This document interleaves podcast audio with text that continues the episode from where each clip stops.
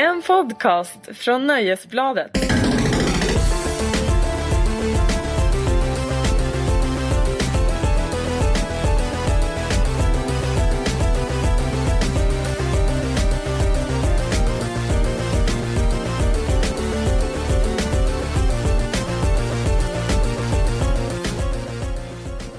Du lyssnar på Nöjesbladets spelarpodd med mig Henrik Ståhl. Effie Karaboda. Jakob Svärd. Kerstin Alex. Idag ska vi prata om ett väldigt, väldigt viktigt ämne.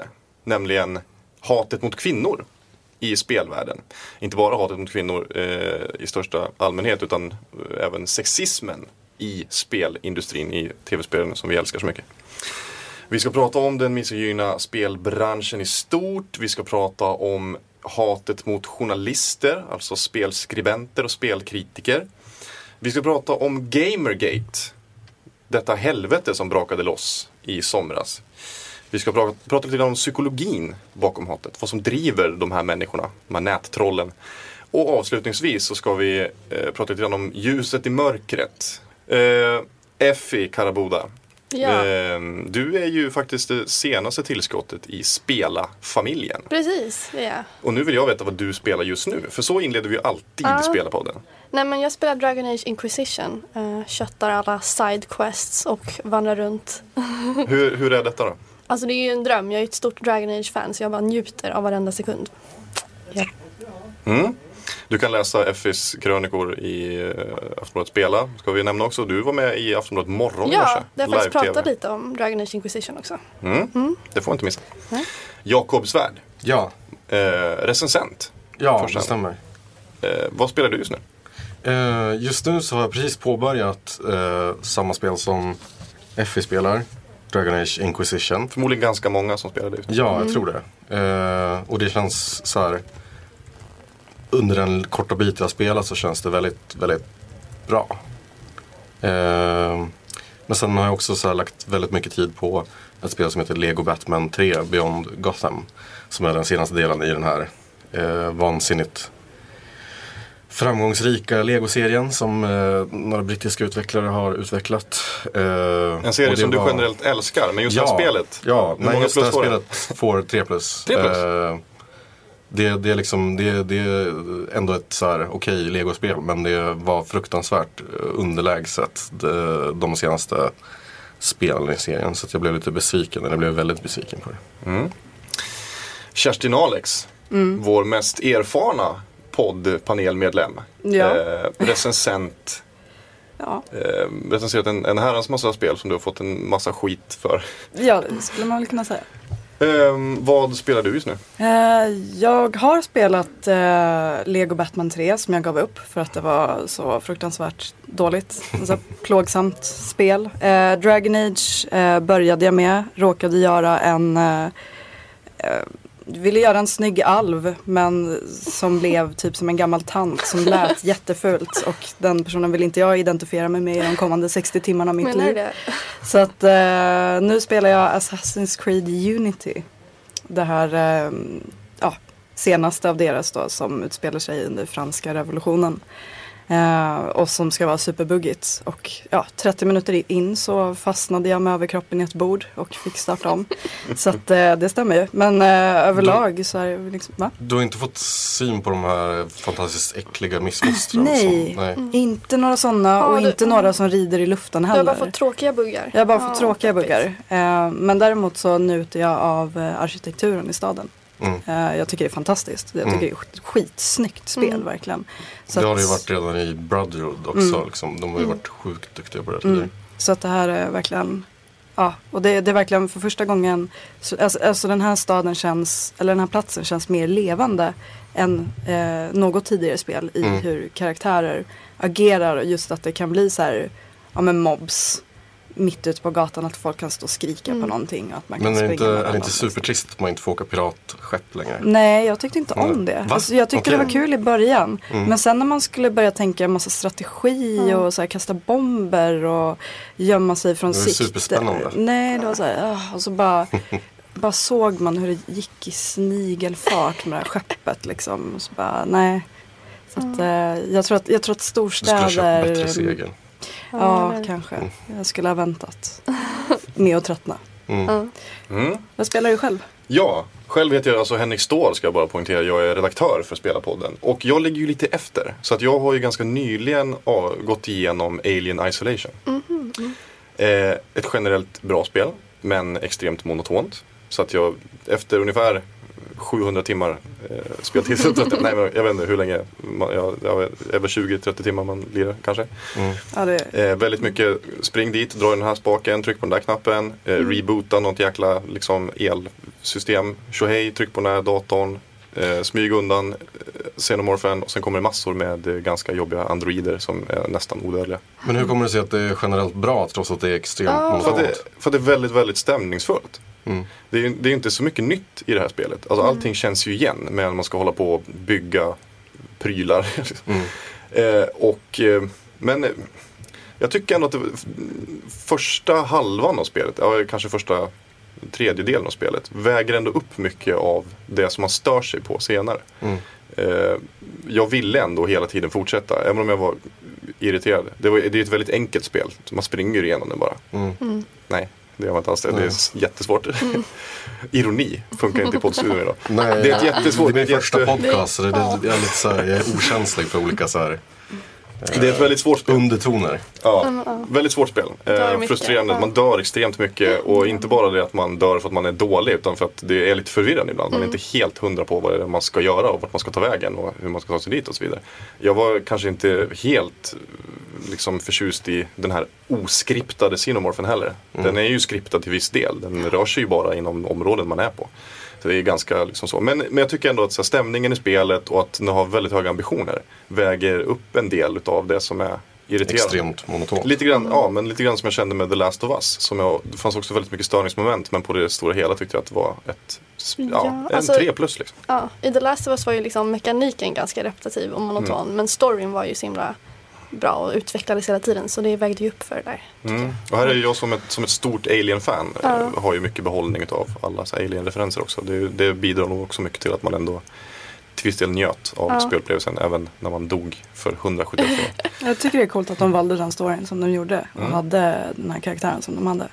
Verkligen, man spelar alltså som eh, Ellen Ripleys dotter, Amanda Ripley. Precis. eh, 15 år efter att första Alien utspelar sig. Men nu hörni, nu Ja. ska vi gå vidare till dagens lite tyngre ämne. Vi ska Mm. nämligen prata om, eh, om sexismen och kvinnohatet Mm. i spelvärlden. Ja, Eh, för det är ganska utbrett. Det vet ju ni, eh, det är ju därför ni är här. lång suck. Lång djup Eh. suck. Jag tänkte bara börja med så här, det första vi ska prata om det är ju den misogyna spelbranschen i stort. Och, och, och då säger jag så här att spelindustrin i sitt själva väsen är ju sexistisk och tycks också eh, i mångt och mycket bortse från ungefär halva jordens befolkning eh, när den identifierar sin målgrupp. Eh, och det här är ju liksom ingen hemlighet. Men där film och litteratur och tv-serier och andra medier faktiskt har fått upp ögonen för den här problematiken och, och börjat ta till sig utav kritiken som riktas. Så har ju spelvärlden, eh, i alla fall känns som att eh, spelvärlden länge stått och stampat på samma tröstlösa fläck. Varför är det så? Alltså det är en väldigt ung konstform på sätt och vis och den har kultiverat en slags här, äh, manlig gemenskap sedan begynnelsen i princip. Jag menar film har ju också varit skapad av män från början men det har utvecklats ändå snabbare. De har haft fler år att liksom ha en utveckling också. Så att spelbranschen ligger så himla efter och det är bara det går i slow motion just nu. Ehm, ja. Men jag, jag tycker också det finns en poäng i att liksom klargöra att eh, det är inte bara, alltså eh, det är ofta man skiljer spelbranschen eller spelvärlden från den riktiga världen. Och det tycker inte jag riktigt håller i vått och torrt. Liksom, för det är så här, eh, jag tror att alla de här strukturerna som existerar ute i samhället och den riktiga världen, de existerar också i spelvärlden.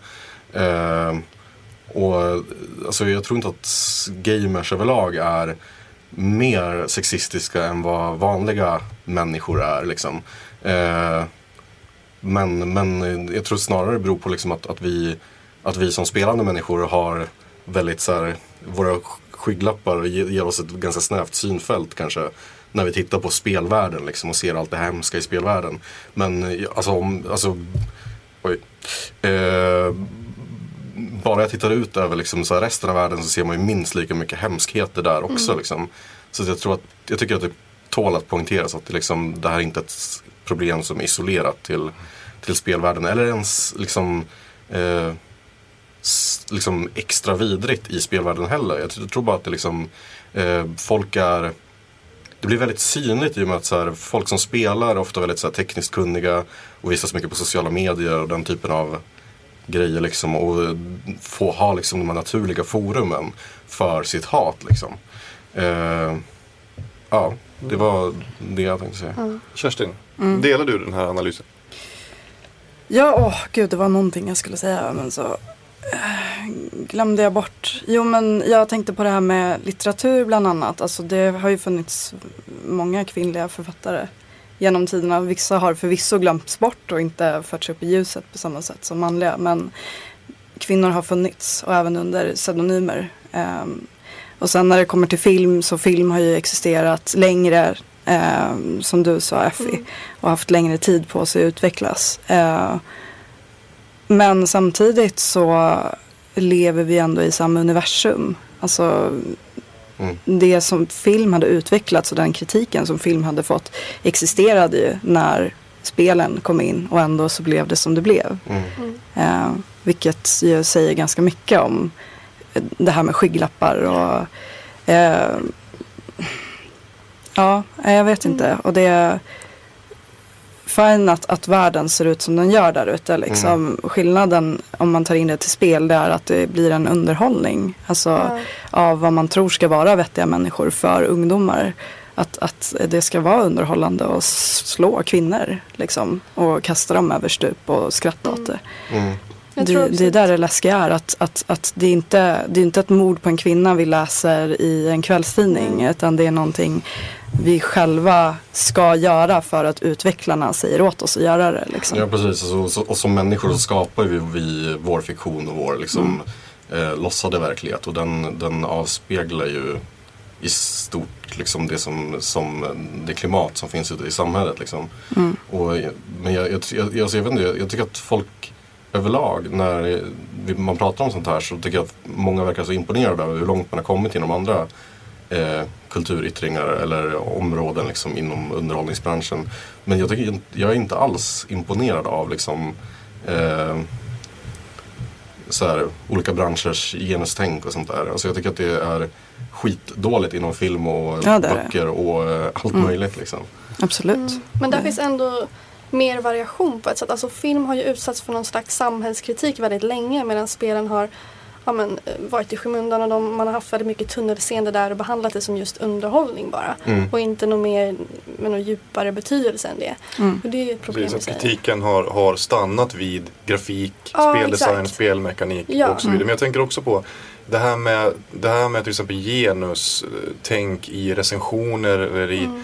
I speljournalistiken överhuvudtaget. Det är ju inte ett nytt fenomen. Självklart har sådana här strukturer poängterats och eh, problematiserats och kritiserats även tidigare. Men inte i samma utsträckning som nu bara de senaste två åren. Nej, precis. Kan ni hålla med om det? Ja, det har ju hänt oerhört mycket. Liksom. Vi recenserar inte spel längre som att det vore ja, men typ ett kylskåp och massa tekniska specifikationer. Utan man tar, tar in det och ser ett större perspektiv och kollar på just det här med genus och mångfald. Och... Det blir ju så automatiskt. Förlåt, avbröt Nej jag? men nej, kör på. Nej men alltså äh, det här med att fine när det var eh, Tetris eller Pong och recensera teknik för att man kan inte recensera så mycket mer. Men så fort det går över till att bli faktiska karaktärer, individer, människor som man spelar och berättelser, precis. Då blir det ju någonting helt annat. Mm. Och då blir det ju någonting, eh, då blir det ju kultur på ett annat sätt. Exakt. Och det är också, förlåt, men det är ju också någonting som hela spelmediet har strävat mot. Särskilt inom speljournalistiken så vet jag att det, det, det har ju varit en enorm debatt under många, många herrans år kring huruvida spelmedier faktiskt ska ses som en kulturyttring och inte bara eh, nöje och underhållning. Mm. Och det finns det ju väldigt, väldigt många gamers och spelutvecklare och spelkritiker som vill se en utveckling där, där tv-spel som, som eh, media verkligen får samma, så, samma status Mm. som film och litteratur och Mm. tv. Men tyvärr har, har det gått för så här kort tid för att den förändringen ska hinna ha hunnit ske än. Liksom. Det, det finns fortfarande oerhört många spelare, kritiker och utvecklare som inte vill att det ska gå åt det här hållet. Liksom, som, fort, som krampaktigt håller tag i sina så här, eh, regelstyrda utmaningar och tävlingar som eh, är helt befriade från eh, saker som har med verkligheten att göra enligt dem. Eh, och det är eh, så jävla knäppt. Eh, och det är en sjukt viktig så här, kamp att, att föra. Att eh, få de här människorna att typ inse saker eller komma till insikt eh, kring varför det är ett dåligt sätt att förhålla sig till kultur på. Men, men eh, vad tror ni, alltså, för det finns ju ändå ett väldigt, väldigt stort motstånd mot det här inom just gamerkulturen. Eh, tycker ni att, att gamers generellt är mer konservativa än, än andra kulturkonsumenter inom citationstecken? Eller är det in, industrin i sig som är konservativ? Eller tycker ni att, att, att spelindustrin faktiskt inte är lika, eh, eller är mer konservativ menar jag, än, än andra industrier? Och framförallt, går det egentligen att hitta no några så relevanta förklaringar utanför det här tröttsamma marknaden styr argumentet som man alltid får höra? Det är ju liksom mm. argument 1A. Det är, nej, men det är marknaden som, alltså spelarna vill ha det här och då är det det de får. Men det, det, det jag har tänkt på är att så här, alltså just, just i och med att spel eh, till stor del består av så här, eh, regelstyrda utmaningar och eh, liksom eh, teknik som så här, matar våra belöningsmekanismer för att vi ska bli liksom beroende av det här på vissa sätt. Alltså nu, nu hävdar jag inte liksom att alla spel är sjukligt beroende från och så, men det finns ju liksom eh, definitivt uttänkt, liksom, uttänkta eh, sätt att skapa ett beroende hos folk som spelar vissa typer av spel. Hela achievement-systemet bygger väl på Ja, men sådana precis. mekanismer. Eh, och när man, när man liksom får den här kopplingen mellan belöningsmekanismer som är oerhört starka liksom, och som, som, eh, som, är, som är starkare än något vettigt argument i hela världen. Liksom. Eh, och kopplar det till eh, misogyn, dum, korkad eh, kultur liksom, så kommer man ju att försvara sitt knark till, till döddagen. Ja. Liksom. Eh, Ja. och just när man får en sån här, liksom, de här liksom, snabba actionspelen som ger en så här oerhörda kickar egentligen. Eh, mot en fond av så här, eh, kvinnohat och eh,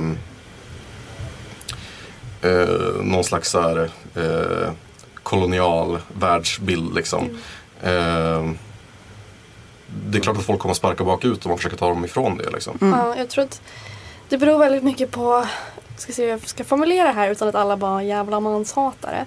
Eh, men att, eh, att, ja, men som sagt att spelkulturen är byggd så mycket på kring män och det är killar som har spelat väldigt länge eh, mycket så här hardcore-spel och man, de blir sura när man kommer och petar och säger så här, ja men hallå era spel är lite skeva här, har ni inte tänkt på det hur kvinnor framställs? För man vill att det bara, ja men att det ska hållas i fred och ingen ska röra någonting och spel har länge varit till för att eh, boosta mäns egon och skapa de här manliga karaktärerna som är macho och kommer dit och bara erövra världen. Man ska känna sig liksom självsäker när man spelar och man har inte reflekterat ens över hur kvinnor porträtteras. För man har inte behövt göra det för att man tänker att "Ja, men jag är man, jag har ingenting med det här att göra. Man har inte det perspektivet.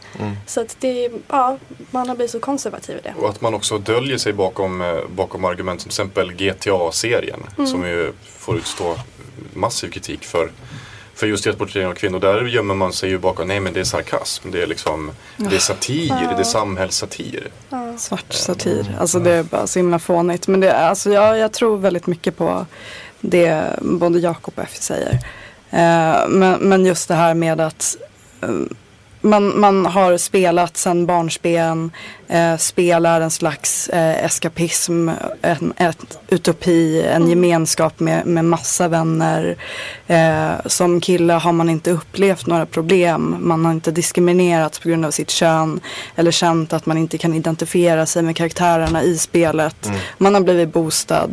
Eh, och marknaden fortsätter pumpa ut sådana här spel helt enkelt. Och eh, känner att om det här är det som säljer och i och med att de är så pengakåta och ska tjäna miljoners miljarder så vet de att alltså, ja, men vi kör på eh, ena safecardet efter andra. Det vill säga en vit eh, manlig protagonist som har en fru som dog för fem år sedan eller vad han nu än ja, håller på med. Och, eller är sexistisk och, och beter sig som ett svin och går till strippklubbar. Och, Nej men alltså att, att okej de, de, de har det i facit att de här spelen säljer ju liksom.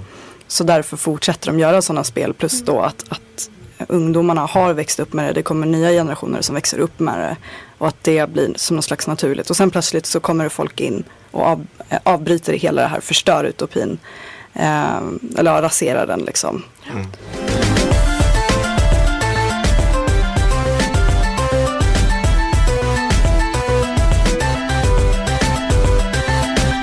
Jag tänkte att vi skulle gå vidare. Eh, och eh, hatet mot journalister som vi, som vi flaggade för i inledningen eh, av podden. Det är ju ett ämne som vi kommer gå ner ännu mer på djupet kring lite senare. Men nu sitter ju ni här, tre stycken spelarskribenter, alla med eh, mångårig erfarenhet eh, av, eh, av att spela tv-spel och att recensera och skriva krönikor och så vidare. Och har då alltså, ja, ni har också gjort er, alla tre har ni gjort er kända för, för som skarpa kritiker av rådande sexistiska strukturer inom spelmediet. Och då vill jag såklart börja i den här änden med att ni ska få prata om Eh, och ge er syn mm, på det här hatet som faktiskt riktas mot journalister från många spelare. Vi har ju redan berört ämnet kring hur, hur, ehm, hur gamers då kan känna sig attackerade, att de inte gärna släpper på det här. De, de har sin egen lilla kultur, de, de lever i sin egen lilla bubbla som de helst inte vill ska spricka så att säga. Men eh, i vilken utsträckning har, har ni eh, utsatts för den här typen utav utav hat. Jag tänker, Kerstin, du har ju skrivit flera uppmärksammade recensioner. Du, du skriver ju ofta med ett, ett tydligt genustänk i dina recensioner. Ehm, bland annat Lego City Undercover, som du, vad var det, två år sedan du skrev den här Ja. recensionen, som Ja. fortfarande är omdebatterad. Japp. Eh, vad, vad hände där? Till att börja med, vad var det du skrev i den recensionen som folk blev så himla upprörda över? Eh, jag skrev om att eh, när jag var mindre så lekte jag med klossar. Och allt eftersom jag växte upp så, så började man dela in det i eh, kategorin pojkar och flickor. Och att flickor då skulle, alltså att det var eh, rosa figurer med, som är sminkade, har eh, eyeliner och läppstift på sig. Och det som riktas till killar, det var så här byggarbetare och så här klassiskt manliga yrken som man kopplar så. Eh, och att det var tråkigt att lego ändå var eh, ja, men det var som en fantasihink man fick. Där man byggde sin egen värld och en kloss kunde vara vad som helst i karaktärsväg. Och nu så blir, är det så här fantasilösa små legobitar som redan säger åt mig att det här är ett träd och det här är ett... Ja, men, Ja, precis, det blir en styrd fantasi. det blir en styrd fantasi och det var det jag kritiserade men särskilt då eh, kring könsroller. Och det var ju ändå ett legospel och det var typ, typiskt så det var att, att när, när tjejkaraktären kom körandes så blev det så här slow motion, sexig saxofonmusik, hon svängde med sitt legohår och hon Sexig körde i en Lego. rosa bil. Och det var så här, ja okej, ja. Ehm, och, ja, så var det. Och det, det kritiserade jag i ett par stycken. Ja, folk kritiserade alltså att du kritiserade sexigt lego. Ja. Ja, det låter lite absurt när man sitter och pratar om det så här. Eh, Jakob, du har också skrivit en och annan recension som du har fått eh, Ja. en kristi- kritikstorm för. Bland annat, jag tänker, det, det första jag kommer att tänka på det är den här infamous, den, den Den infamösa. infamösa infamous recensionen. Ja, precis. Precis, där var det framförallt en särskild scen som du vänder emot. Ja. Kan du beskriva den här scenen? Ehm, nej, inte på rak arm. Vad var det för särskild scen jag vände mig emot i den? Det var ett uttalande från, eh, från eh, huvudkaraktären. Ja, precis. Att han, han är så här slentrian sexistisk och liksom eh, kör den här liksom så här, ja, kvinnor är så eh, liksom jobbiga att ha att göra med. Eh, grejen liksom. Eh, vilket alla mina kritiker då tyckte att det var liksom en så här en rättvis representation av verkligheten och typ så här ehm, ja men det här är inte ett sexistiskt spel utan det är ett spel som porträtterar en sexistisk man. Men jag tycker att det, så här, det finns något väldigt farligt i att liksom så här dra den distinktionen. För det är så här, eh, det finns ju ett lager till av det där liksom, som, är att, som är att vi liksom, vi väljer ju vad vi, vi väljer ju hur vi eh, skildrar saker. Och i det här spelet så fanns det verkligen, det fanns verkligen ingen poäng med hans liksom, slentriansexistiska uttalanden eller hans eh, grabbiga douchighet. Liksom. Det, var, det, var bara, det var bara pålagt för att det liksom är så spel ska se ut. Och jag liksom, eh, förutom det så tyckte jag det var rent spelmekaniskt och liksom så här, eh, världsbygget var sjukt trist och så här. Och det är det som inte... Det var det ett svindåligt spel. Det här är ju intressant för att det som dina kritiker helt och hållet hakade upp sig på det var ju just en, den där, en passus egentligen i recensionen och tyckte att du sågade spelet baserat på det. Mm. Ja, men det gjorde var ju, inte. Nej, det var ett Nej. Mm. missförstånd. Eh, Men sen det, var det som är lite komiskt i det hela det var att det var ju verkligen så här enormt detektivarbete från, mång, arbete från många av, av dina läsare där, Mm. Ja, som plockade fram någon annan scen från när den här kvinnliga karaktären då minsann skulle ha uttalat sig sexistiskt mot den manliga karaktären men det hade du ju bortsett ifrån och ditt och datt. Ja, men det är ju att missförstå vad sexism handlar om. Alltså. Jag blir bara trött när jag hör sånt där faktiskt. Eh, men det kanske man inte borde bli. Man kanske borde bli eh, mer intresserad av att upplysa folk vad det handlar om. Och det är ju liksom eh, Alltså en väldigt vanlig kommentar på Aftonbladet-recensionerna framförallt. Eh, eller ja, i stort. Eh, på nätet är ju att liksom, ja men som du sa det här med att, att eh, många gamers då säger att ja, men sexism eh, existerar i samma utsträckning mot män. Eh, Duke Nukem går runt i bar, muskulös bringa och sådär. Eh, och det är liksom, det är ett tankefel som börjar typ redan när man, när de första synapserna så här, eh, connectar liksom. Det är så här, eh, Det är ja, för mäns egon som Ja, sagt. Det ja här, det, det existerar, det är en nakenhet som existerar av helt andra anledningar än vad den här kvinnliga nakenheten gör i många spel. Liksom. Eh, och det är någonting som människor behöver förstå. Och jag tycker att så här, överlag när man snackar om det här med sexism i spel och sånt så tycker jag att det är så oerhört märkligt att inte fler har liksom mer finkänsliga empatispröt eller vad man ska säga. För att alla människor Alltså alla människor, typ alla människor kommer ju från en mamma. Eh, och alla har liksom, de flesta har liksom kvinnliga eh, människor som de bryr sig om. Eh, åtminstone i tanken då. Eh, men, eh, men väldigt många, framförallt män, har väldigt svårt att sätta sig in i hur det är att vara eh, någon annan. Eh, och jag tycker att det är så här oerhört problematiskt, inte bara i spelvärlden utan i eh, resten av världen också. Jag blir så här, alltså, jag, ibland vill jag inte ens gå upp på morgonen för att det känns så himla hopplöst. Men, men eh, vi, eh, Vi kämpar vi får på. väl eh, slåss för det. Eh, Att jag får gå upp på morgonen i framtiden. Effie, Ja. Mm. din debutkrönika för Aftonbladet Spela blev ju en viral succé. Om man nu ska, Ja, om man nu ska säga så, men tyvärr på, på lite dassiga premisser. Jo. För att du kritiserar alltså Pewdiepie, denna Precis. älskade lilla plutt på YouTube, den här YouTube-stjärnan. Han låter Så- fruktansvärd Jaha. Ja, Det- man det- lyssnar på honom. oerhört debatt. populär är han i alla fall. Och sexistisk enligt dig. Och det här, det, här fick ju, det här fick ju läsarna att gå i fullständig spinn. 30 000 Alltså. delningar på Facebook och över 800 kommentarer där lejonparten är ganska upprörda. Mm.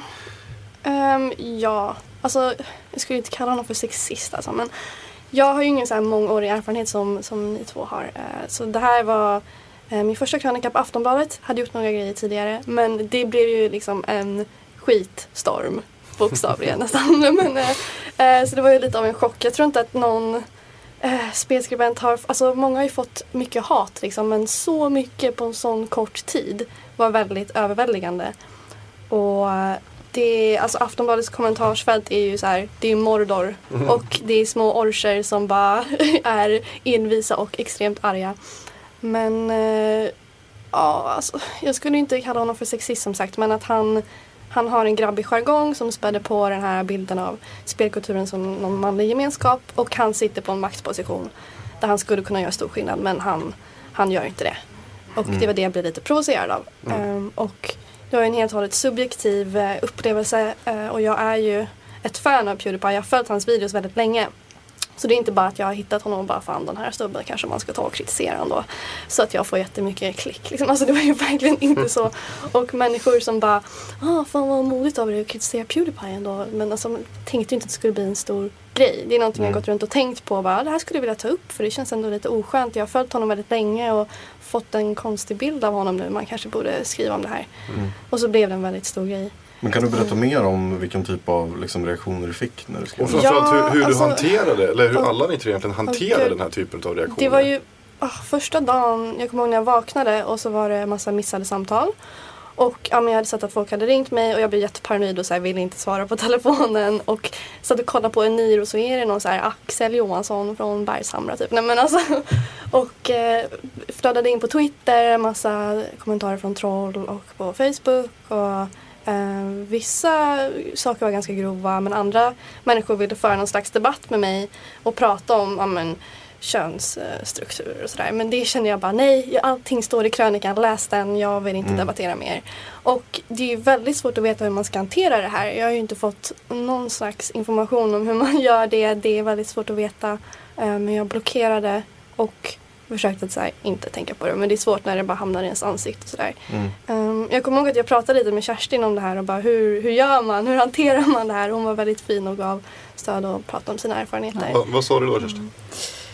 Eh, nej men jag tog väl jag tog väl det som jag har lärt mig, alltså den hårda vägen själv. Mm. Att, att så här, ehm, gör det du känner ger dig någonting och ingenting mer utöver den krönikan du har skrivit. Um, även om inte man, trollen typ. Nej, precis. Men sen även liksom Mår man psykiskt dåligt av att gå in i kommentarsfälten eller svara på ett mail som man inte behöver svara på för man får ju inte betalt för det. Men svara inte. Ja. Liksom, det är ju så att man ska göra det man själv mår bra av. Eh, för du har redan, i och med att krönikan publiceras har du gjort ditt jobb. Allt utöver det gör du på din fritid. Exakt. Och för att du själv vill. Och då är det ju någonting som ska ge dig någonting. Ehm, Precis, det blir liksom ett deltidsjobb att sitta och hålla på och svara kommentarer och mejl och man orkar inte det. Det tär på en psykiskt också. Jag menar, precis. det var ju, ja men det blev ju massa kommentarer men också en, en, eh, en mysig snubbe som la upp en Youtube-video där och pratade och sådär. Ja, jag såg den, den var fruktansvärd. Ja, ja. Mm. Nej men eh, den har ju haft en oerhört lång eh, livslängd liksom. Mm. Eh, så så det, det rullar fortfarande in så här kommentarer Men från jag, och så. jag måste bara flika in att jag tror inte att någonting jag har mött liksom är i paritet med något av det någon av er har mött. Liksom. Jag har fått så här, typ två, tre surmulna kommentarer på Twitter eller så här, någon som har skrivit på Facebook att Hej Jakob, så är du världens sämsta spelrecensent som någonsin har vandrat på jorden. Liksom. Och då har jag bara så här, ja. Eh, Då har du sagt nej, han och han och han är sämre. Ja, nej men då har jag, då har jag lätt, lätt brett och gått vidare liksom. Det är inte så, det, har, alltså det, och det tror jag är, det, eller det beror ju såklart på liksom att jag uppbär någon slags privilegium som så här eh, vit heterosexuell man som mm, typ ingen vågar fucka med Säg på samma inte den sätt. formuleringen, de hatar när man säger så. Ja, jag vet. liksom, Men, eh, mm. Nu triggar du alla vita Ja, kränkta nu män i hela den. Nu kommer du kallas rasbiolog. Ja, precis. Mm. Ja, Jag bor i Uppsala så nej, okej. Säg inte var du bor. Ehm, men apropå recensioner. Eh, vi var ju inne på det lite tidigare att folk blir, alltså gamers blir väldigt förbannade av att man, att man ju då faktiskt hanterar spel som en kulturyttring. Så att det finns ju å ena sidan ett läger som verkligen vill att spel ska eh, betraktas som kulturyttring och då också ska bedömas och kritiseras därefter. Men så finns det också en, en, s- en stor mängd spelare som blir arga när de liksom inte får, som de tycker, eh, mer av den här konsumentupplysningen. Bara, Men hur många plus sätter du på grafiken? Hur är spelmekaniken? Skriv mer om det. Inte ett Finns det- jävla plus. Fin- fin- Finns det, finns det någon poäng i den här kritiken mot er? Nej. Mm, nej. Nej. Är det lite som, kan man jämföra med att så här, ja, man sätter väl inte betyg och tjabblar om kameravinklar i alla filmer? Ja, nej men typ. Och sen så får man ju tänka på att, att eh, en recension är en, en eh, personlig, liksom, det är hur jag personligen har uppfattat ett spel. Eh, och lägger inte jag någon vikt vid, alltså är, är, gra- är grafiken up to date fast inte ovanligt snygg? Eller om det inte hackar, varför ska jag ta upp det? ut liksom. Eller om kont- kontrollen ha, är som en helt vanlig FPS, inte ovanligt liksom bra eller dålig, då tar man inte upp det. Alltså allt, det har jag som regel, att Mm. sticker inte ut så tar jag inte upp det. Liksom. Eh, det finns ingen poäng och sen så liksom vill man veta allt det här ändå, ja men läs en manual eller gå till Google. Sajten där de faktiskt eh, kör old school. Liksom. Man får ju tänka på också vilket slags medie man läser. Man kan ju inte Mm. gå in på Aftonbladet och tänka att man ska läsa en, en recension som är, är väldigt lik en så här, ja, men, renodlad gamer-sajt. Mm. Mm. Det, Ja, men det här- funkar det här inte är samma ju- sak. Liksom. Det här är ju, vi skriver ju kulturkritik där Mm. liksom. Och det, det så ska det ju vara liksom. Eh, för det här är ett problem som, som bottnar i att, i att spel från början var eh, ja, men små tävlingsmaskiner eh, maskiner liksom, som, som antingen kunde funka eller så kunde de inte fungera. Och de var väldigt dyra. Eh, och då fanns det ju liksom ett intresse i att veta, så här, fungerar det här lilla tävlingsgrejen? kan jag ha roligt med det här? Liksom? Funkar det att gå rakt framåt? Lite som Kerstin var inne på i början med Tetris. Att det, Mm. det är Ja, precis. inte så mycket att, att, att diskutera i kulturyttringen. Nej, Tetris. precis. Då vill man bara reda på om bollen studsar Mm. åt ena hållet eller om den försvinner när man touchar vid den. Liksom. Och det, så är det inte längre. Liksom. Det finns ju sådana spel men då kan man ju göra en, äh, göra en poäng av att det liksom är en tävlan liksom, snarare än en kulturyttring. Samma ja, alla recensenter har ju ett eget bagage, liksom, egna erfarenheter och värderingar. Det är helt omöjligt att behaga alla människor. Liksom. Det är, man måste ju börja inse det. Nej men det är bara att slå på den där objektivitetsknappen när man sätter sig och skriver. Ja.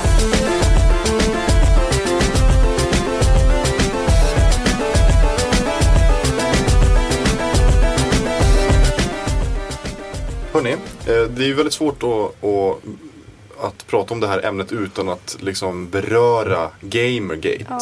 Det som alltså, om vi, om vi lite kortfattat då, så kan vi säga det som Alltså kortfattat så grundar sig det som har kommit att kallas för Gamergate i ett rykte om en spelutvecklare som heter Zoe Quinn. Eh, där det då hennes eh, ex-pojkvän påstod alltså att ha, hon hade haft ett förhållande med en spelkritiker för att få bra recensioner på ett spel. Det var så hela den här, den här eh, skitstormen började.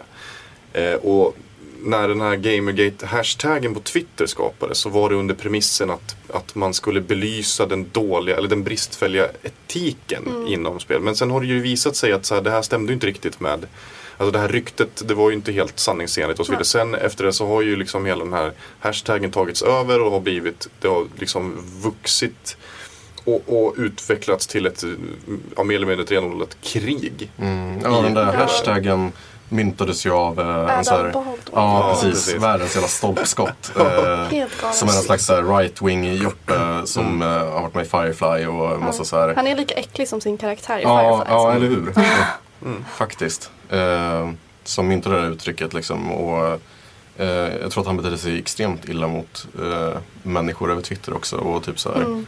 Eh, fick någon att bli doxad eller ja, när folk hänger ut personers eh, personuppgifter. Ja.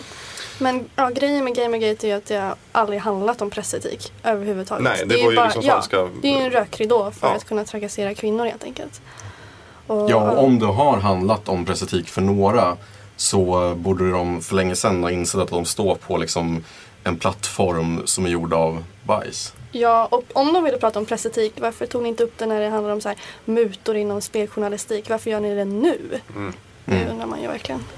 Ja.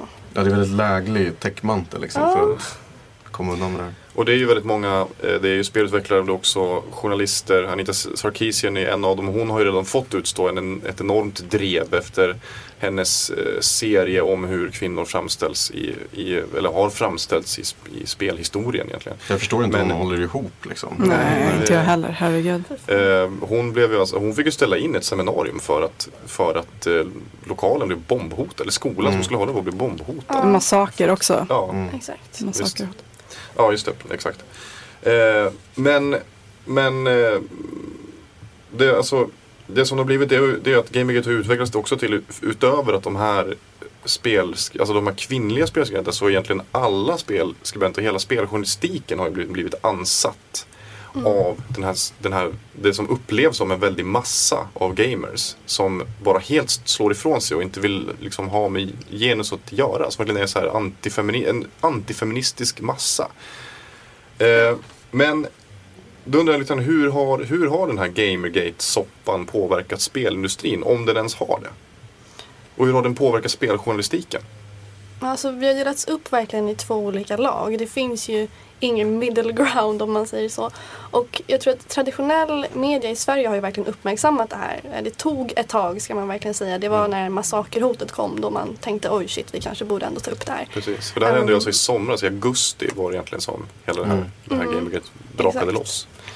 Ja, så traditionell media har snappat upp på det här och jag, jag tycker ändå att i Sverige har vi förankrat oss ändå i någon slags samhällskritik när det kommer till spelen. För det mesta känns det som att de flesta spelskribenter här ändå vill ta upp genus och är på den sidan. Sen finns det några andra som inte vill det men ja.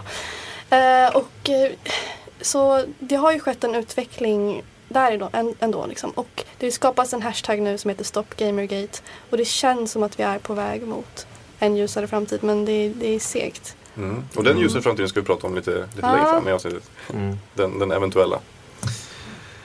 Eh, jag tänkte att vi kan ju faktiskt hoppa in direkt på, på nästa ämne, för det hänger ju ihop med Gamergate och det är ju alltså eh, psykologin bakom det här hatet. Mm. Nu är jag lite frestad Jag skulle bara vilja tillägga Ja. en sak om Gaminggate och det är att liksom eh, det, det här försvaret de har, att de, att de utger sig för att liksom jobba för eh, en sta, bättre eh, moralisk eh, grund liksom, inom journalistiken, eller eti, etisk grund.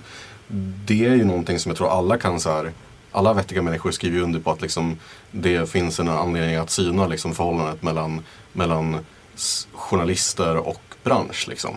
Eh, och det är så himla synd att det här eh, att en sån viktig fråga har liksom eh, hamnat i så mycket dåligt ljus av det här liksom eh, Att man har tagit en gisslan. Ja, att de har tagit en superviktig fråga som är liksom, som har diskuterats alldeles för lite i spelsverige tidigare. Eh, och i världen. Eh, och gjort den till någonting som ingen Liksom, ja, men jag skulle, det skulle vara svårt att ta i den med tång idag liksom, utan att känna sig lite smutsig liksom, för att det är så himla infekterat. Mm. Eh, och det är ju sjukt synd tycker jag. Och, men förhoppningsvis så kan vi ju liksom så här eh, när vi har hashtag stoppat Gamergate så kommer ju liksom det kanske blir lite bättre och eh, eller enklare att prata om det igen. Mm. Jo, precis. Man kan liksom inte föra en diskussion när en sida är så infekterad. Det går bara inte. Nej. Det är omöjligt. Det leder ingen vart. Nej. Så är det.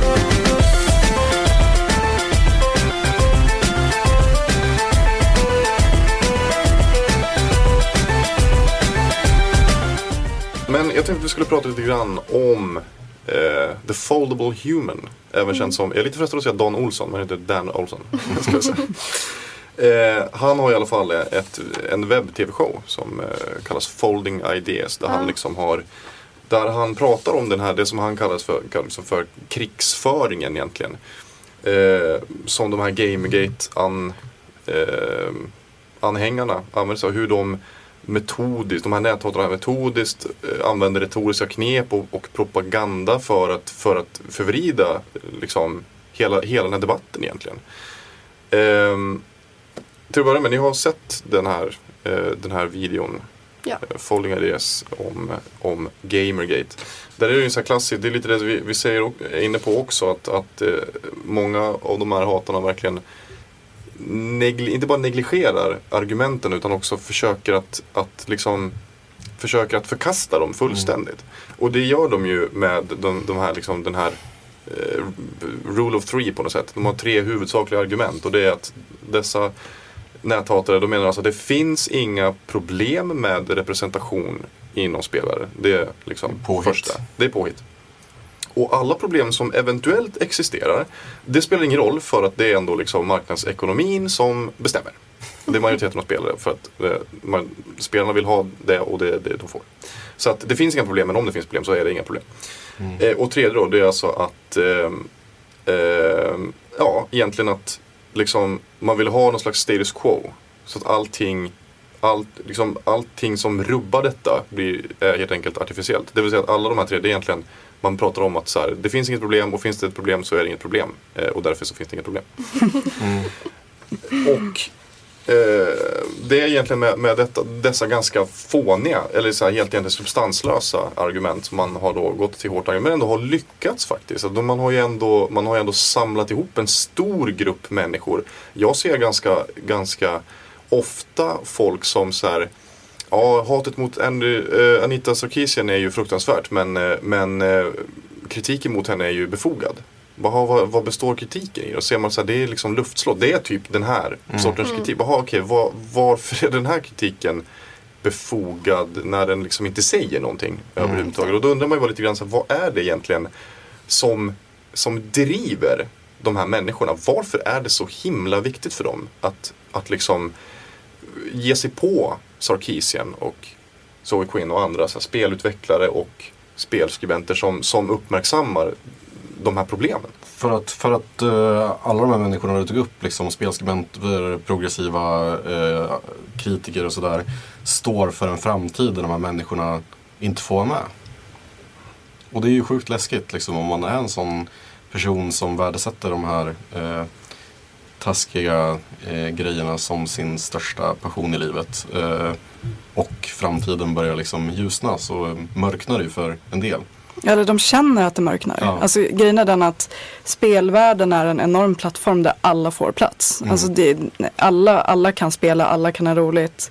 Och det är ju det många som pratar om jämställdhet vill. Alltså Mm. till exempel att jag som kvinna vill kunna komma in och inte diskrimineras eller känna att okej det här spelet är ju verkligen inte gjort för mig. Liksom. Ehm, men bara för att eh, det blir mer hälsosamma kvinnliga protagonister i spel så innebär ju det inte att en person eh, en, en man inte skulle kunna njuta av det spelet. Nej, precis. för att det inte finns inte- massa tuttar överallt. Liksom. Jag menar inte att det mörknar på riktigt utan att det är en upplevd Ja, känsla. men exakt. av- Men Mm. så är det också svårt att sitta på en privilegierad position och bara kliva av den och liksom ta, ge plats åt, åt andra människor också. Men problemet är att de tror att eh, ja, men om man tar upp genus och vi får in kvinnliga karaktärer att det är, är något negativt. Men grejen är att manliga karaktärer kommer ju också ändras och vi kommer inte ha de här macho-snubbarna som är så här sexmonster. Alltså det är ju bra för män också att det ändras. Det, är inte, Ja. det kommer ju vara bra för alla i längden. Ja, det där är ganska roligt liksom med så folk som hävdar att, att om man tar upp det här som man så är man någon slags så här, eh, jag menar att man vill så här, att man är en ögontjänare som vill så här, se bra ut i, i liksom skinande rustning och så här, eh, att, man, att man slåss för någon annan för att liksom eh, stärka sitt eget, sin egen självbild eller ego liksom, eller sådär. Och det tycker, alltså, jag tycker det är så jävla idiotiskt när folk håller på sådär. För det är liksom, eh, alla människor med en empatisk förmåga är liksom kopplade till människor av alla möjliga olika kön. Eh, och om man bryr sig om andra människor och världen som vi alla lever i så är det eh, naturligt att, att liksom vilja förändra en sån här superdålig struktur som den patriarkala strukturen är. För precis alla människor oavsett om man är en eh, icke-binär eh, människa eller om man liksom eh, är kvinna eller man. Det, är liksom, det blir bara skit av alltihopa för alla och det har varit så så jävla länge. Eh, och det är dags att så här, be den strukturen dra åt helvete. Jag tänker också, finns det inte också en form av kognitiv dissonans hos de här personerna? De som inte vill kännas vid att det ska vara så här, för att de älskar verkligen det här, det här, det här spelet. Så att när det riktas kritik mot det, mot det, det är nästan som att man kritiserar dem som personer. Så att man inte, man vill liksom bara, nej nej, men det, det här kan inte vara sexistiskt för att jag är ju inte sexist. Typ. Ehm, att Hur menar du? Jo, men alltså att om du till exempel du spelar, du spelar GTA 5 och tycker att det här är det bästa spelet jag någonsin har spelat. Mm. Och när det då riktas kritik mot sådana här strukturer, eh, mot just det här spelet GTA 5 som du älskar så himla mycket. Så är det som att liksom, du själv känner dig dum. Så här, "Nej, men, fast, men jag är ju inte sexistisk, jag är ju inte sexist, jag förtrycker ju inte kvinnor. Så då kan ju, då kan ju inte det här spelet vara det för att jag älskar ju det här spelet. Att det blir nästan så att man liksom att man personifierar sig så mycket med, med eh, kanske vissa spel eller hela spelmediet i stort. Och så identifierar man inte sig själv som det de här spelen kritiseras för. Att Och då kan man inte kännas, man kan inte känna, då vill man inte kännas vid att det är så.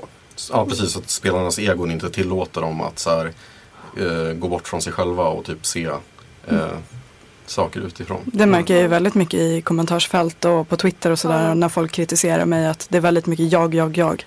Jag gör inte det här och när du kritiserar mig så bara jag krit- kritiserar inte dig.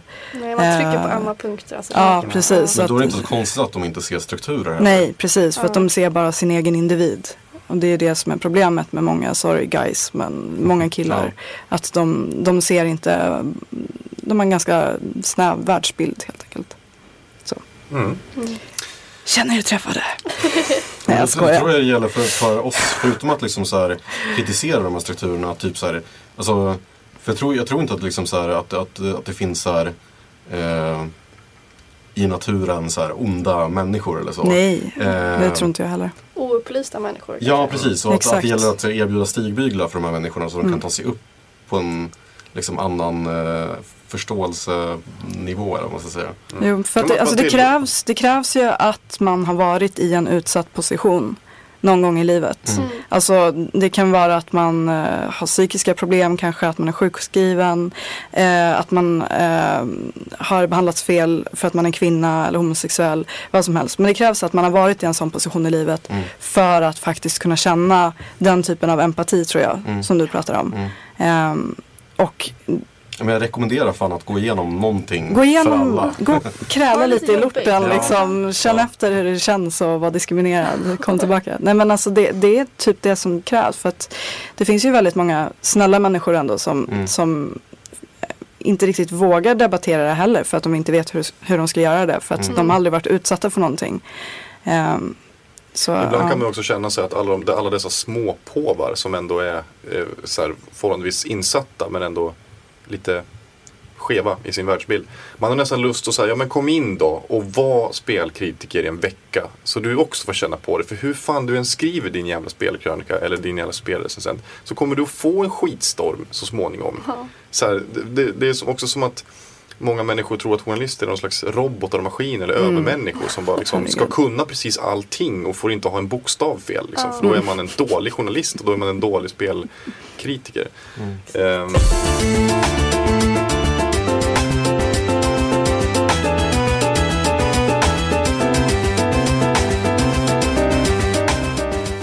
Men hörni, jag tänkte att vi måste ju avsluta detta ämne on a high note lite grann. Kan, Mm. Det kan inte bara vara mörker. Det måste finnas lite ljus i mörkret också. Och då slänger jag bara ut ur mig lite så här, hur, hur vill vi att spelindustrin industrin ska se ut om typ 5-10 år? Hur kan vi nå dit? Och framförallt då, hur, vilka lärdomar kan vi dra av då till exempel Gamergate? Ehm, och framförallt hur långt har vi redan kommit? Effie? Mm. Ja, jag vill ju se fler kvinnliga karaktärer. Och jag tror att man kan uppnå det genom att, ja, men att tjejer jobbar med spel och att tjejer skriver om spel. Att vi får in fler tjejer överallt. World domination. Nej men att... Och liksom där vi måste börja på något sätt. Och jag tycker till exempel att Bioware eh, gör det här på ett väldigt bra sätt. Att de får in kvinnor i sina spel på ett Ja, men det känns naturligt och inte påtvingat. Och man eh, gör inte en stor grej av det heller. Verkligen i Dragon Ja. Age 3, det lilla jag har sett. Alltså där kan man stå runt ett, så här, ett bord och planera krigsstrategier och det är av fyra av fem karaktärer är kvinnor och det är så här, det känns helt klockrent. Ja, det känns som att de är riktiga människor. Ja. ja. Eller hur? Och, eh, ja, och att vi blir av med de här uh, Duke Nukem-typerna också skulle vara väldigt fint att se. Men eh, som sagt, det vi snuddade vid lite tidigare om den här Stop Gamergate-hashtaggen som, som håller på nu och det känns som att det bara kan bli bättre på något sätt. Nu har vi Gamergate visade spelbranschens olika skavanker och de står där så alla kan se dem men nu, nu är det bara att ta tag i det och, och göra någonting bra av den här situationen. Kerstin? Eh, jo, nej men absolut. Eh, fler kvinnor överallt. nej men alltså vi kommer ju med eh, nu är inte vi helt annorlunda från, från män, vi är ändå människor allihopa.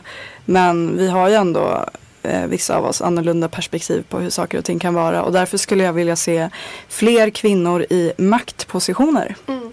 Det tycker jag är skitviktigt. Var är alla kvinnliga chef eller spelredaktörer? Jag Ja. kan en eh, som ändå kan styra redaktionellt innehåll och ta in de skribenter som kanske har eh, annorlunda erfarenheter. Alltså än vad som finns idag. Eh, så att jag skulle vilja se fler kvinnliga spelredaktörer. Sen skulle jag vilja se fler kvinnor i maktpositioner i spelföretag. För att där påverkas det när det kommer till anställning, när det kommer till förslag som går igenom i vad det är för typ av spel som, som görs och vilka karaktärer som är med. Eh, och det här är inte bara i Sverige utan det är väldigt mycket eh, från de företagen som styr i till exempel USA som kommer hit och petar väldigt mycket på våra utvecklare. Eh, att våra utvecklare, vet jag, ibland har velat liksom göra lite saker och så kommer de och bara mm, nej, Mm. det ska vara så här, ta bort den här karaktären, gör så här. Ja. Eh, så att kvinnor i maktpositioner, tack. Precis. Och jag tror att kvinnor på spelföretag också, att vi inte hamnar i sådana här Ja, men vi håller ofta på med PR eller marketing. Mm. Eller kanske är producenter, man hamnar i sådana här klassiska roller. IT-support. Exakt, men att vi också behöver tjejer som är programmerare eller Precis. håller på med user interface. Alltså alla Mm. sådana där små Exakt. positioner gör stor skillnad också Mm. tror jag. Mm. Jakob? Ja, alltså jag, jag håller med om både det Effie och Kerstin säger och det starkaste. Och sen skulle jag även, så här, om vi tänker 5-10 år i framtiden, skulle jag även vilja se en ökad eh, trend för, för det är en av de grejer jag tycker att så här, alltså, det jag ser potentialen i spelmediet är liksom just det här att kunna sätta sig in i hur det är att vara en annan. Eh, och det har ju gjorts så här, en del så här, väldigt intressanta eh, experiment och exempel på det här. Liksom, bland annat med eh, så finns det en eh, transsexuell kvinna i USA som heter eh, som kallar sig eh, Anna Antrophy. Just Ja, just det. Eh, som har gjort, eh, tror jag, som har, som har gjort ett spel som heter Dysphoria. Eh, Skitbra. Asbra. Mm. Ja, som där, där hon liksom på ett väldigt så här, personligt sätt eh, åskådliggör vad en, en människa som har de här förutsättningarna går, går igenom liksom, ute i, i livet. Eh, och den typen av spel, alltså den typen av Just det som eh, spelmediet är det enda interaktiva mediet vi har. Där man liksom kan kopplas känslomässigt till eh, en annan karaktär på ett helt annat sätt än man i teorin kan med böcker eller film. Eh, så är det sjukt viktigt att vi liksom så här, utforskar den här potentialen och liksom ehm, Alltså det, det, det, det kan liksom eh, Det är ju häftigare Den tanken på att liksom så här få eh, nya perspektiv. Alltså så här, jag följer ett Instagramkonto som heter Svart kvinna. Eh, där liksom en rasifierad person, liksom, eh, olika rasifierade personer eh, delar med sig av liksom, sina upplevelser av att bli diskriminerade och behandlade på andra sätt liksom, på grund av deras hudfärg i det här fallet. Eh, och det har varit så himla ögonöppnande liksom, att se det där och bara wow, jag hade ingen aning om att den här verkligheten existerade. Jag visste ju att rasism existerade men jag har liksom inte, jag har liksom inte fått se rasismen ur den utsattes ögon. Och just den här typen av så här, eh, oerhört så här, tydlig pedagogisk åskådliggörande av liksom, strukturer och dåliga strukturer och eh, problem. Där tror jag att spelmediet, liksom, eh, jag hoppas att det kommer vara en superviktig liksom, kraft i det. Absolut, så att mer, mer mångfald bland utvecklare. Ja. För att alltså en, en vit cisman skulle aldrig kunna komma på idén om Nej, att göra ett spel om hur det är att gå igenom liksom, ett könsbyte. Könsbyte. Och även om han eh, skulle komma på det så skulle han inte liksom veta hur det är. Nej, precis. Det enda jag har att tillägga egentligen det är ju lite grann som Kerstin är inne på det här med redaktörskap. Alltså för att just speljournalistiken är ju också konservativ. Det följer ju och det, det är ju inte eh, så mycket annat vi har pratat om här. Det är, det är ju inte isolerat till just speljournalistik. Det ser likadant ut i kulturjournalistiken i stort. Eh, filmkritiker och sånt. Men eh, vi behöver fler kvinnliga spelskribenter. Alltså särskilt den svenska speljournalistiken är ju i skriande behov utav fler kvinnliga spelrecensenter, eh, skribenter, krönikörer. Och det tror jag också är lite så här att eh, speljournalistiken i stort men kanske också i synnerhet i Sverige har ju egentligen, alltså om man ser historiskt sett så har det varit fanboys som har gillat Ja. att skriva. Och så har de blivit så har de blivit journalister inom citationstecken. Ja. Eh, faktiskt. Nu börjar man ändå se att det finns personer som, som är journalister med ett stort spelintresse. Eller i alla fall, eller liksom ja, åtminstone eh, gamers med journalistiskt intresse. Det är i Mm. alla fall det, min- det minsta man kan. Man Att det går kan hand i hand. Ja. Ja, men själv personligen tycker jag ju att vi borde, att vi borde få fram fler journalister som har Mm. ett grundläggande intresse för tv-spel. Som ska gå in med, med en journalists perspektiv. Mm.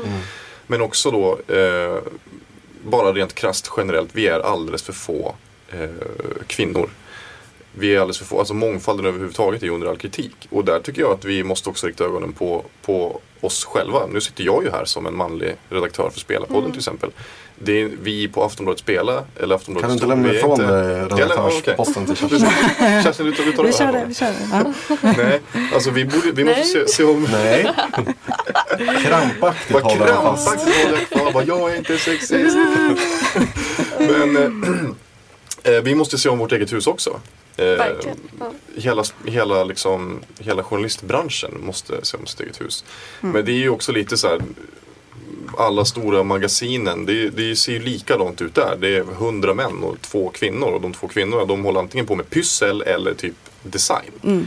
Ja, det är det jag Eh. tycker också att tjejer, när vi skriver om spel, att vi inte bara hamnar i det här genusträsket att vi får skriva Mm.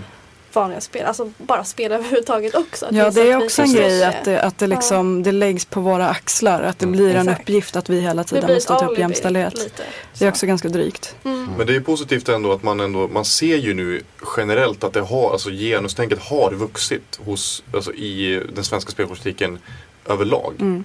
I alla fall om, man, om vi pratar om den seriösa speljournalistiken i Sverige så har genustänk, och då är det, det är inte bara kvinnliga skribenter som, som faktiskt tar upp sådana här. Eh, Jakob är ett exempel på det. Ja. Ja. Eh, vilket är väldigt positivt. Men sen har jag också såklart som ni är inne på spelbranschen ett, väl, ett, ett stort ansvar. Eh, och här tycker jag ju till exempel att nu säger inte jag att Metroid är ett perfekt spel eller en perfekt spelserie. Men det, är inte- det, det jag alltid har tyckt var fascinerande och intressant med Metroid det är just att det inte görs en poäng överhuvudtaget att Samus Aran är en kvinna. Utan det får man bara Men veta. görs inte det i slutet? I slutet ja, Ja, absolut. Men det jag menar är att det görs ju inte en poäng genom spelets gång. Utan spelet är vad det är liksom. Och sen så kommer det på slutet att, du är en kvinna. och Men som sagt, det här är inte... Det kan man också se som ett problem att, så här, att kvinnliga karaktärer, man ser upp till dem om de inte är kvinnliga. Ja, jag Förstår du vad jag ja, menar? jag Absolut, och det var, det, var därför jag, det var därför jag slängde in brasklappen. Att, det var därför jag slängde in brasklappen, det här är inte ett, ett perfekt exempel. Mm. Men jag tror att överhuvudtaget, även om du ser till, till eh, tv-serier eller filmer så görs det ofta en poäng av att ah, nu har vi minsann ett, ett homosexuellt par här som Ja. är så himla fint och bra. Det blir som ett alibi liksom. Ja, sant. Utan att det, gör, det jag försöker få fram det är att, att det görs mer naturligt. Att man har Ja. en, att man har en, eller som det för all del görs nu i Alien Isolation. Det är liksom inga Och konstighet att det... också som vi pratade om. Ja. Ja. Men jag tycker, Men- förlåt, eh, men, men eh, bara sticka in eh, Lollipop Chainsaw och Bayonetta här. Ja. Jag tycker det är väldigt intressant ändå att man inte riktigt vet var man ska lägga dem. För det är, Ja, det är det är, det, det är ganska ballt ändå att Juliette Starling som hon heter i Lollipop Chainsaw, att hon är den här klassiska tuggummi-tuggande überfeminina cheerleadern som är typ den första att, dö i underkläder i typ Scary Movie. Nej men alltså typ, typiskt sån. Men så bara drar de fram världens fetaste jävla motorsåg och sågar zombies Ja. liksom mellan benen. Eh, och Bayonetta då som är, eh, hon är ju inte ett objekt, hon är ett subjekt eftersom hon är protagonist. Ja. Men hon är ändå sexualiserad. Eh, men ja, alltså att man, man blir bara så himla förvirrad liksom. Ja, Det är läste, jag läste skitintressant en jätteintressant så här, analys av Bayonetta 2. Eh, nu senast. Jag kommer inte ihåg vad den, vem som skrev den eller var, var, var den låg någonstans. Men någonstans på internet. Eh, som var väldigt så här, eh, tog eh, utvecklarna i försvar och liksom, eh, ja men som du sa, liksom poängterade att hon eh, ju är ett subjekt i det här spelet.